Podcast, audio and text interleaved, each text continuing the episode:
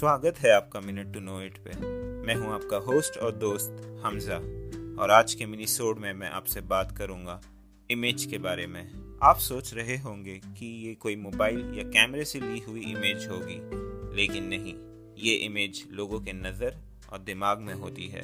दूसरे शब्दों में कहे तो ये लोगों का नज़रिया है आपके लिए।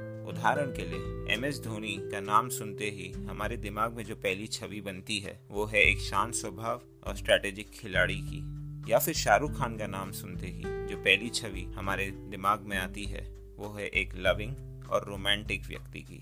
आपकी इमेज आपको डिफाइन करता है कि आप एज ए पर्सन कैसे है।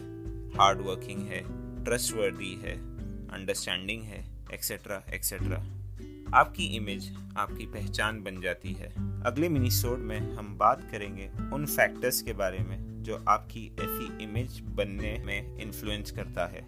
जानने के लिए सुनते रहे मिनट टू नो इट